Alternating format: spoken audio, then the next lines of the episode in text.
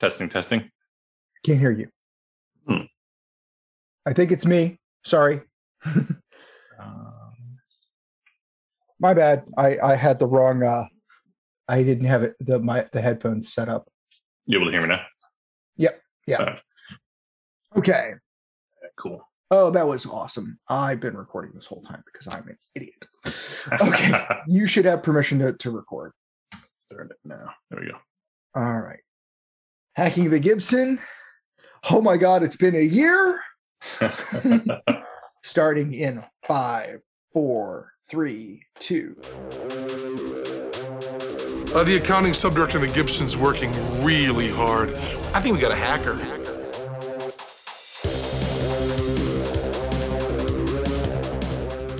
So, Emir, Hmm, yeah. do you realize that we've recorded a year's worth of episodes at this point? Uh man, that makes me feel old. This is a long ass time. Yeah, well, you and I know because we had started uh, in kind of the middle of COVID that uh, we stacked up a little bit of a, of a backlog because of my procrastination in publishing and a little bit of uh, of availability with our editor. Uh, so we're still quite a bit ahead. Right, Right. yeah. At least we've been doing this for a year. So uh, celebration, woohoo! Woohoo. but I figured we talk over what we did and and uh, and how that year went a little bit for whatever audience we may have at any point. Yeah, yeah, exactly. This will this will be fun because I can barely remember what I had for breakfast.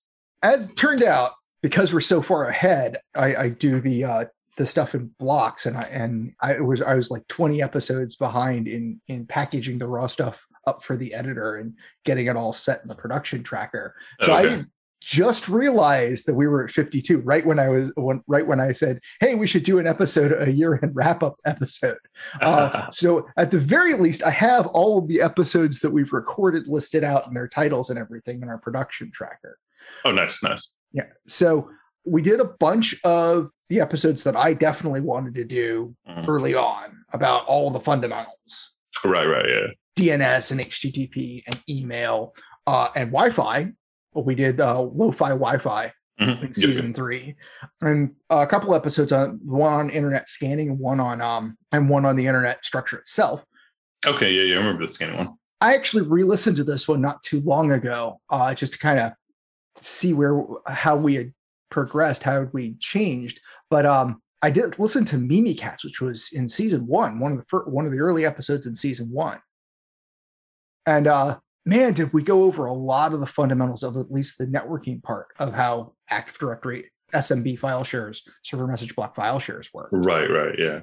we also did we did a couple of tools and techniques i actually thought we were going to do more of this this uh, over the years uh, Mimikatz was one Mhm. and we did a bunch of stuff on logging you did that episode on logging Right, right. and then like kind of the scanning episode but we didn't talk as much about the actual tools in use on on either the red or blue team side as i thought we were going to end up doing I actually I I given this some thought just recently. I tried to use uh, Ubuntu has a tool called Landscape, Mhm, kind of like the satellite version for Ubuntu, mhm. or Canonical rather. And um, I'd been using it, kind of didn't like it, and started looking into other tools to use. Um, the one I'm playing around with right now is called Apply, and like once I get stuff kind of done and working, like I'd like to do one on that. Um, Wazuh is another tool. Um, I think we talked about that offline. yeah we talked about that offline Yeah, it's just an open source SIEM. Well, it's an open source SIEM and it has a, an endpoint detection response client, if I Mhm. remember correctly. Uh, that's kind of how I I got to it because I've been doing some work on that on my professional life, Right. and I haven't had a chance to put that in a test bed at work or anything. And it, and it's like I'm interested in getting my head deeper into that and understanding because we've mentioned several times Yeah. if you want to be a good consumer of a new tech that you don't know, do the open source version. Maybe it's good enough, but at the very least, you'll be a much better consumer when you're actually when it comes to actually spending money. Yeah, yeah, exactly. And then on top of that, um, in looking into Wazuh uh, um, Wazuh that comes as part of Security Onion now. Um, Okay, cool. And as it happens, one of my missions needs um, basically a lot of the future Security Onion provides. So I Mhm. started looking into that and doing the evaluation that I've run into snags um, only because my laptop did not have virtualization uh, set up in the Mhm. BIOS correctly, and it blue screened my laptop like three times Mhm. while I was trying to build a, a VM. So uh, waiting waiting on the fix for that. However, like that that's another thing that I've always wanted to kind of get into and never really played around with too much. So Yeah. Well, you've used a lot of the tools in Security Onion, and so Mhm. have I. But it's a lot of places that I've been have been like, yeah, we could have built all this stuff ourselves. We just throw the Security Onion out on on there, and we don't worry about maintaining all the little bits about how the sensors work. yeah, yeah, yeah, exactly. And Out of the box, it's a huge difference. Mhm. Right. Right out straight out of the box. And and it being good straight out of the box is nice if you want to do it on your home network. Mhm. Yeah, yeah, exactly. You know, management always pushes for support um, contracts because you know they want they want the support. I and I'm sure you've run into this. I've never really found good support um, that gets to me gets back to me within a time frame where I haven't already solved the issue and moved on for three weeks. And then when they send me an update to the ticket, I oh yeah, that's right. This there was a thing like four months ago. what, what the hell's going on? there was a product that in an update they did a very like you could totally see it happen the date time function that they were doing they were getting it they were ingesting epoch and mm-hmm. whatever their update did stopped processing it in seconds and started processing it in milliseconds Oh, okay. so everything looked like it happened in 1970 Jeez. Wow, when it did the date conversion within the application. It Yeah, took yeah. me over a month, I think closer to two months to get them to fix that when they acknowledged that it was a bug and I figured out exactly what it, that it was the, the milliseconds to seconds time thing. I reported it and figured it out with the, with the help of, of one of the other engineers that I was working with, and it still took them over a month to fix it. Wow, that's Like, That's and they acknowledged that it was their, it existed and it was their bug. mhm. Yeah, so I'm with you when somebody says it's a commercial product. Like, yeah, but if it's open source, chances are good that I can fix it. And in fact, well, yeah. maybe not so much, but I will tell you that we had we were using some stuff with uh, with Bro when it was Bro, and one of the plugins we were trying to use, I think it was the SMB URL, uh, SMTP URL one, and the, one of the guys on my team talked to the maintainer, and we got feature changes done Oh, yeah. in a week to the source code. So like. I mean, we're obviously cherry picking examples, but Yeah, yeah, yeah. it's hard it's hard to argue that having that support is is is always worth it like like half the thing, like Red Hat support, for example, um, Mhm. their KB database is very fast and very helpful. If you have a specific issue that falls in those KBs, and I have had a few times, and like been able to log in, read the KB, figure out my issue, move on. Anytime I've needed actual ticketing support, it, that's a whole other story. my, my i guess my last story is uh I, when i worked at the certificate authority we had we had a policy that essentially if a vendor didn't sign off on a thing that we were going to do we didn't do it. Or we waited until they they gave us a solution. Oh, really? um yeah um that was the technical manager was very much about that. And i do understand him trying to play very safe in a certificate authority environment. But the problem Right, that we were having was we were using a commercial product to manage dns load balancing including dnssec okay. and it was supposed to manage all of the DNSSEC key information between the load balanced sites. And they got out of sync. And, you know, things happen. Right. They didn't have a procedure for getting them back in sync. I actually worked out a procedure in the lab on how to do it. okay, I beat them. Fine. I'm pretty good at what I do. But it still took a, almost a month for them to sign off on my procedure. Oh wow, that's funny. I, I do enjoy. I've had that one time where auditors came to us with scripts um, to run onto our systems uh, to get like results and for- forward back to them. Their scripts did not work at all, and I spent a week rewriting their scripts for them. And then when the audit was done, they asked if they could have copies of the scripts that I rewrote for them, so they could distribute them. Well, at least at least they're making an effort to improve. Mm. even if they should have done it themselves, at least they recognized that there was value there and tried to incorporate it. Yeah, It yeah. Could have been worse. Exactly. If they had said, no, no, no, we're going to make everybody go through the same pain you did, that had been worse. Yeah, yeah, yeah, exactly. There's a little bit of Schadenfreude laughing that I want to do to people, but like, let's not slam people trying to improve, right? Yeah, yeah. I was like, yeah, like sure, whatever. Like I should charge you like a, uh, a contracting fee for doing this, but you know, whatever. Yeah, well, that that's yeah. Uh, I guess I guess we'll go to the next subject on on this, but like the number of times where it's like I'm paying you to beta your software and give you feature improvements, and sometimes fix your issues. Yeah. Why? Why is this a thing?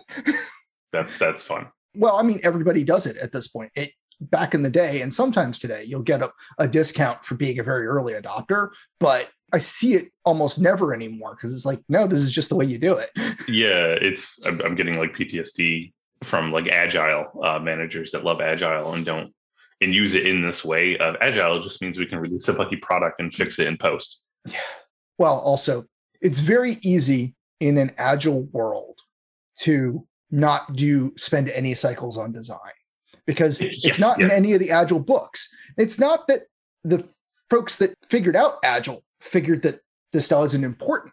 It's that they had assumed that it was already done because it came from a war for a world where like design is that whole first chunk of the project and there's worlds filled with good engineers that do a lot of important things as brainstem functions but not everybody is there not everybody has that level of maturity and has, has seen like all of the pitfalls at that point and the number of systems that i've seen where it's just like yeah this works for how you originally conceived it but you didn't look ahead on the road and you designed yourself into a corner Yeah, yeah, exactly. so we have a we have an area called the toolbox which are some of the tool stuff uh, you actually did a number of these exception driver error on car hacking Mhm. Yep. and uh, the one on satellites on satellite hacking Yeah, it's it's funny. I, I was on Reddit on the electric vehicles uh, subreddit. I think like a week ago or something, and uh, there was mention of like some car hack or something. Like people were freaking out about it, and I made a post that was just like like yeah, like you can hack cars. It's very difficult still, and like you're basically writing custom malware for a very specific car for a very f- specific version of the firmware running on their infotainment Mhm. And all this other stuff. It was, it was, I don't know. It was, it was interesting to see the reactions from some people because you can tell they get their their news of car hacking and stuff like that from watching like TV shows, and they're like, no, no, no, like it's super easy nowadays, and it's like, no, it, it's not. No. And like, I hate to be that guy, but like, I've I've researched this, and like, yeah, well it's really difficult. i love to be that guy which is why we started doing this stuff um, maybe too much and i do try and regulate but but i, I do but actually a lot yeah, yeah, yeah. Yeah. So actually, and and um and and the the king of all toolbox stuff, Barnaby Jack, you did his you did his uh his episode. Yeah, yeah, yeah. That was really cool to look into that. So one of the things that that has definitely been for me in a lot of these researches is how many names you see in multiple episodes, like somehow tangentially attached. Yeah, did we? Um, I can't remember who it was. I think it was Kevin Mitnick, social don't know. engineering. Yeah. So Mitnick to social engineering. Yeah, yeah, yeah. He he had a big guy for talk.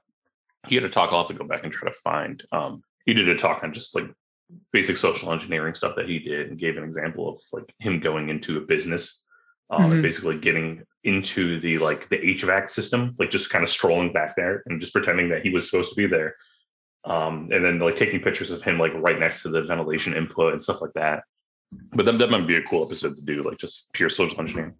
Yeah, uh, well, also for for physical pen stuff, um, Deviant Ollam has done just a ton of good presentations on on on various physical penetration things. I mean, there's a fair number of people in in the uh, in the community, but Deviant's just done a ton of presentations on this stuff.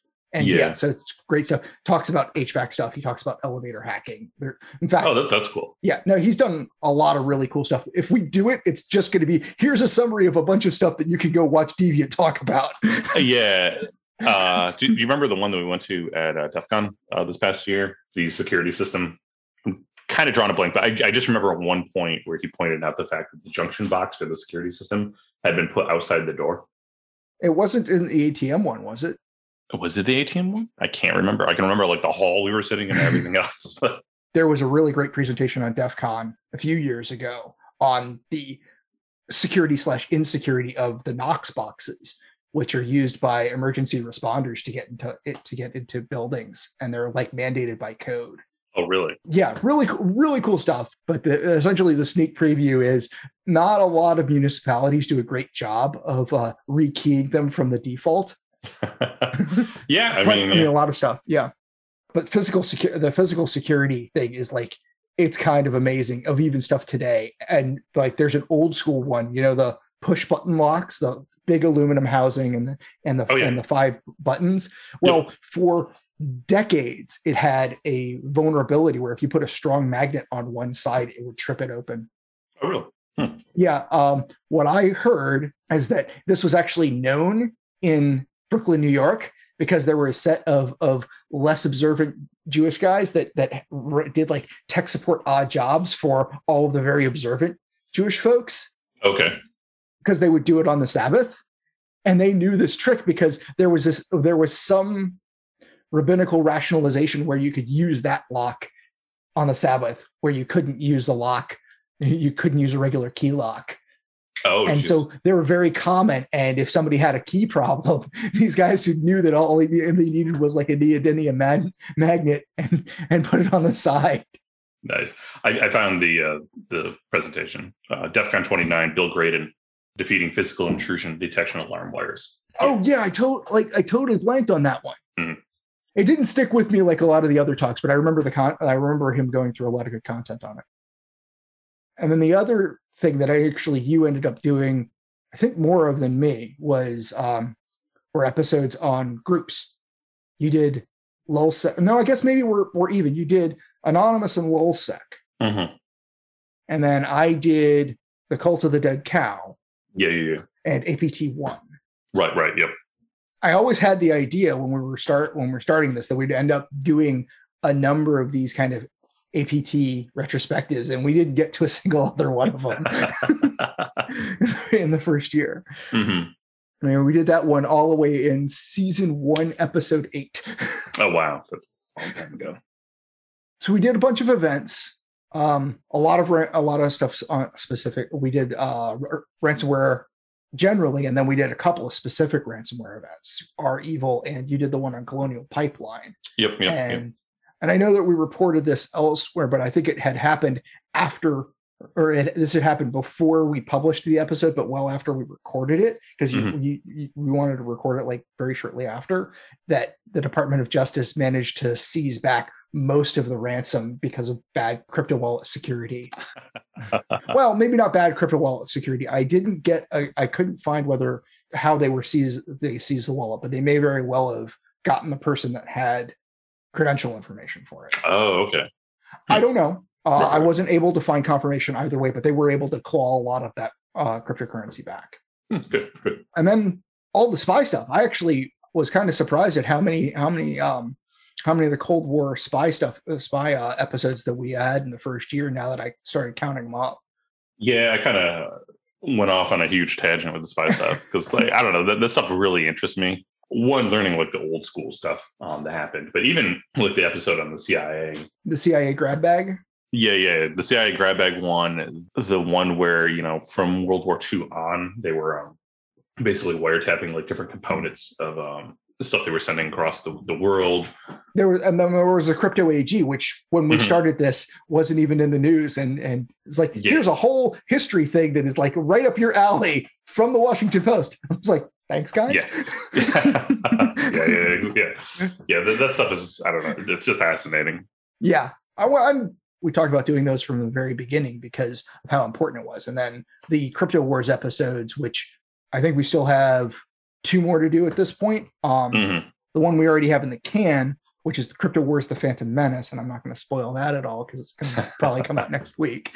Um, and then the one after that, which I'm still writing, which is which is going to be about kind of the current state of the government and what they want and current and what we know we, they currently have in the way of of surveillance stuff and not just the US government. Um, Mhm.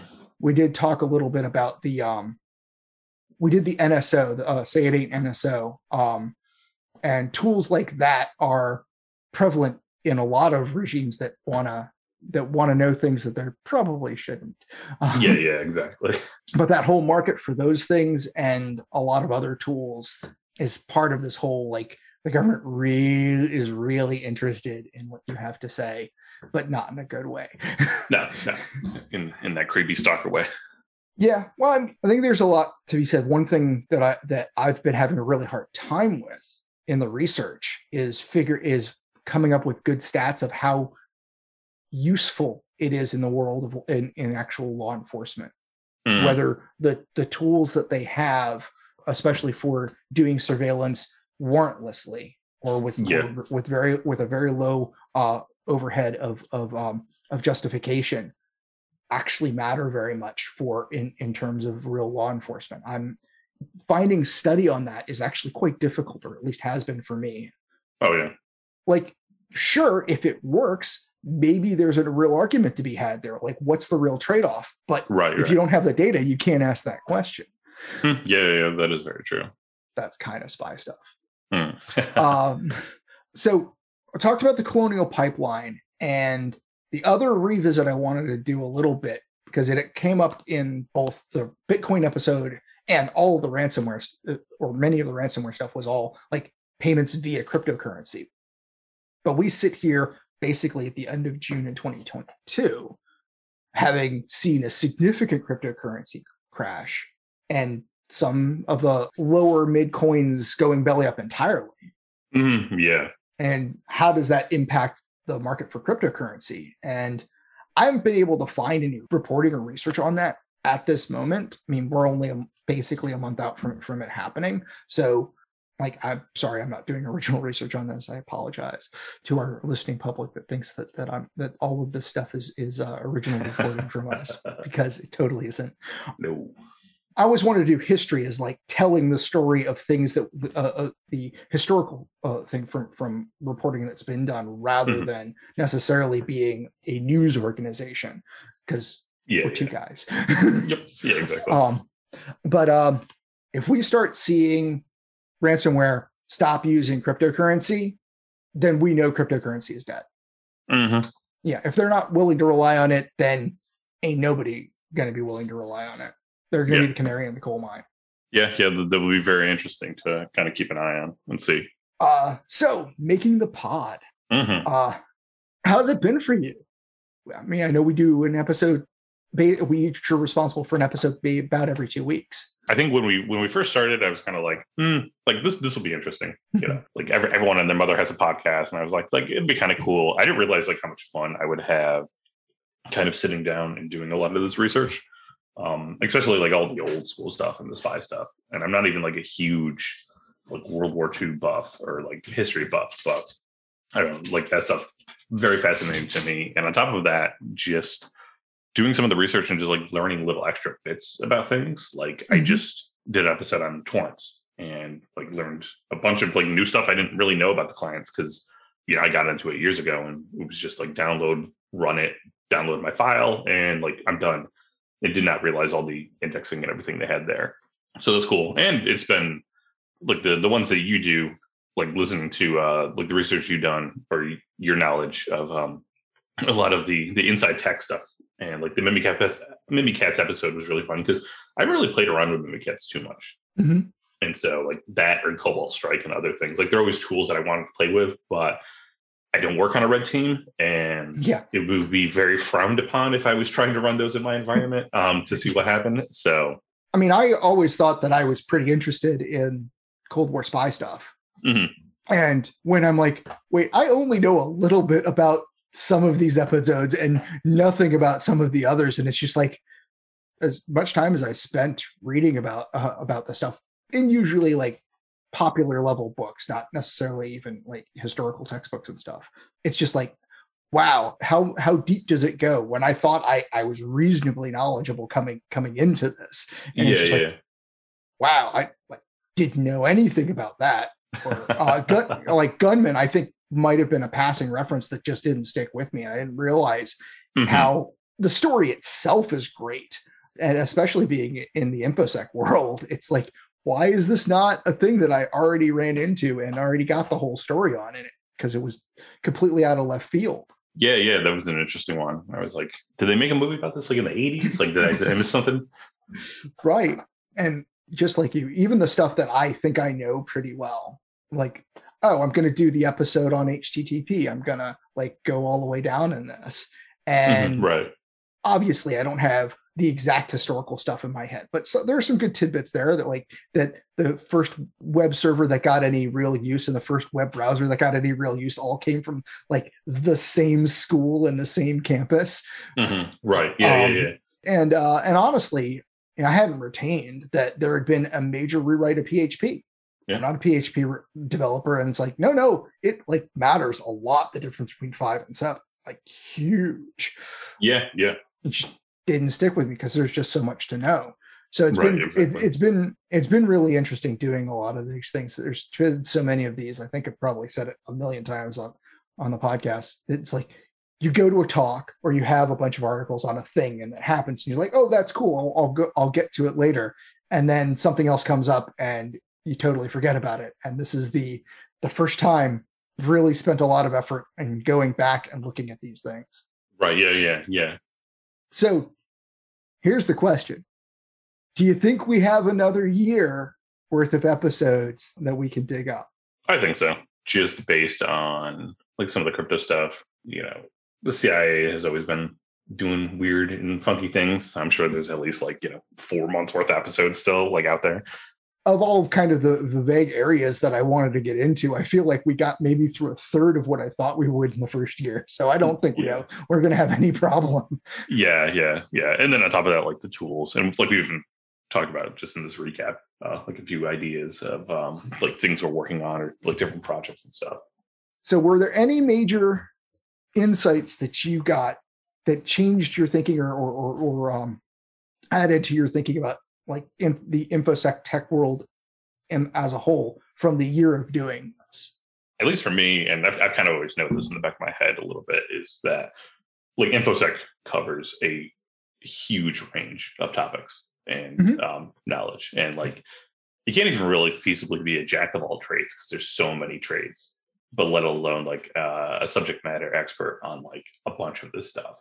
You know, it, it's a, it's a thing that I always tried to teach my students when I was teaching was that like don't be afraid that you don't know things. Yeah. And also like don't pretend that you know everything because like you know like everyone knows you don't because that, that would literally be impossible unless you're like uh the mind I was going to say Mudge, but even he doesn't know everything. oh yeah, yeah. I, I mean I was thinking the uh, the super villain from uh, Superman uh Brainiac oh, Um, Brainiac. yeah that's that's how our, both our minds work because I go I go immediately to comics but yeah yeah yeah just like you know there's so much to to learn in this field and that's more or less what kind of brought me into the field and kept, it keeps me going is that like there's always something new and I love that. Yeah. you know I can always kind of like challenge myself. There's like if you want to accomplish one task there's like literally a hundred different ways of doing that task and you know kind of like weighing each one against each other for a minute which is the best one. Even going down the path of building out a tool and then realizing four months later well Mm-hmm. Yeah. shit this wasn't the right one But you don't want to get into analysis paralysis. I think the thing about Mhm. the Yeah, yeah. That, that I've really learned from from the hacker world in general is no, no, just go ahead and do it. If you change boats, like don't get struggle with the sunk cost fallacy that you already started in this direction. But your failures are not failures. They're a set of they're a set of learning to make you make better decisions about the next thing that you do. yeah yeah definitely and it's like if you, if you go down one path and you spend four months like building a logging tool and then realize this other logging tool is much better you can transfer all that knowledge to the new one and like you know build the new one uh, probably quicker and just have a better understanding of how things work at the back end Yeah, that's absolutely been the story of me transitioning from traditional database uh, relational database base driven SIEMs to Splunk. right right is all the stuff that I had learned about parsing and what the logs actually did transferred just one for one. Uh, there's a lot of stuff I did have to learn, but there was just a ton of that knowledge set that transferred straight over and was uh, and was great to have. right yeah yeah yeah One of the reasons why I wanted to do all those fundamental episodes, even if uh, they might have been boring for for for some folks, Mhm. is not knowing is fine. New stuff happens in the cloud world, in the infosec world, all the time yeah yeah but having understanding the fundamentals and being able to fit them into the picture that you have is the important thing. I've always said I'm fine teaching anybody anything because my competitive advantage is that I learn faster. Mhm. And that comes from a good solid base of knowledge to be able to hook things in. It's like, oh, you're doing Splunk or Elasticsearch. This is a document database. Well, I understand relational databases, and I just need to kind of take that and say, okay, what's the difference? What are they doing differently? How are they storing records, and how is that different? Yeah, yeah, exactly. I already understand the principles of data storage and retrieval in a database system. Um, Mhm. And then a lot of cloud stuff is just reinventing the internet wheel in a lot of ways, and sometimes not always doing it well. Yeah, yeah, very true. The, my big insight was, and this was again something that was already in the back of my head, was that the internet happened the way that we have it, and there's a ton that's of good that's come out of it. That there are three pillars, and they're not Ionic, Doric, and Corinthian. I see you in the notes. they're the government, industry, and the community. And I include a lot of academic stuff in the community because a lot of academic stuff was critical early on and it's still important. But we needed all three of those in order to have the internet that we have today. And Mm, it's yeah, yeah. really hard to say, get the government entirely out of it because the government has been really important to a lot of foundational stuff, but a lot of things that keep things running that's going on behind the scenes that you're not seeing. And industry has moved a lot of things forward when we might have rather seen open standards, but the fact that there was that profit motive and they were able to put engineering resources on it and really make it happen. And sometimes, really importantly, there's been several networking things that have been important to making sure the internet continues to scale the way that it does. That basically Cisco or Cisco and Juniper or a small number of companies kind of agreed on and put in their products. If it hadn't been for like that's that critical mass of support, things some things wouldn't have happened. Yeah, And- yeah, like money drives everything.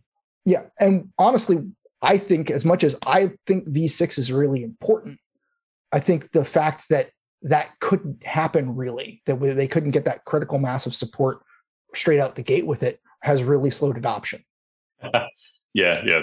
And if anybody missed the episode on the internet, at the end of that episode, I really talk about V6, Mhm. Yeah. or at least the top line stuff that you need to know about V6 and why it's important. Because I know that I have this argument with with folks that I work with more often than I'd like to.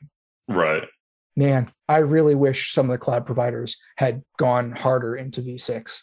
Um, I Mhm. forget if I made this point or not, but Amazon has this really interesting video, or interesting if you're, you know, a down to the packet kind of networking nerd, video called "Life of a Billion Packets," and I think they have a sequel to it, "Life of, of more of more billions of packets" or something like that.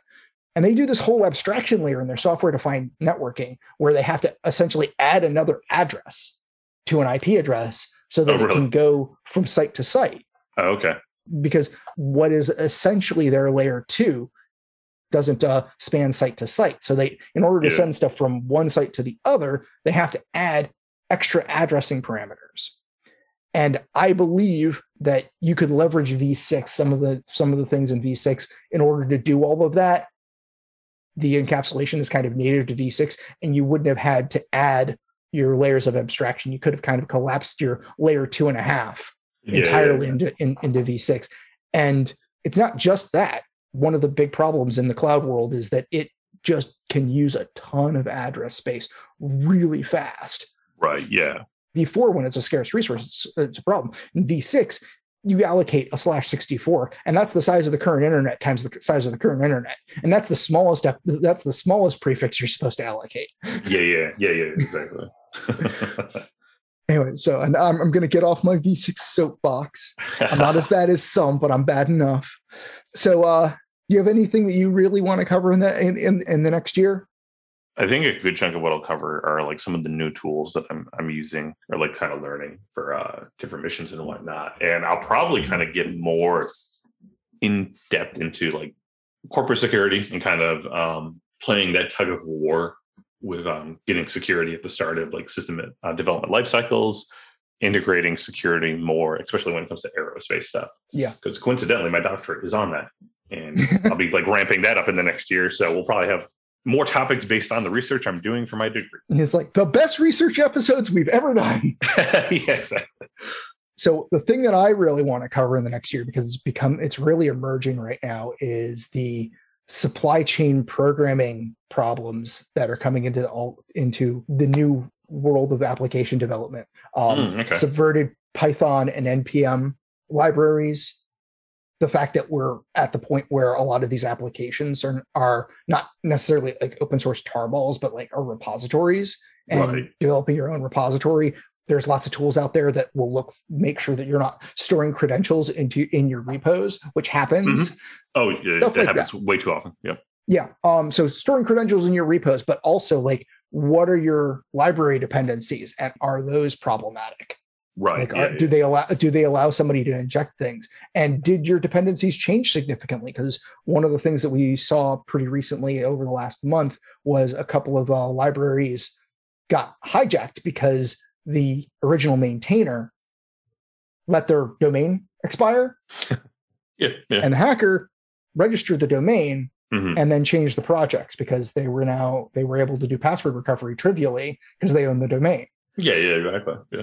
I'm excited to talk about that because I I'm starting to work out how we're on the enterprise level deal with that with those Mhm. controls, and so I'm really doing so. Uh, so I'm researching this, but I think that it's a it's a major new delivery world for for bad stuff because Yeah. Yeah. yeah, it's like magic automatic drive-bys and getting a foothold into a network are all possible through this. Right. Exactly. Yeah. So uh here's to another year of uh of hacking the Gibson. Hell yeah. Recording notes can be found at www.hackingthegibson.online. Follow Hack the Gibbs 1 on Twitter to get notified of new recordings. Support the continued observation of Hacking the Gibson on Patreon.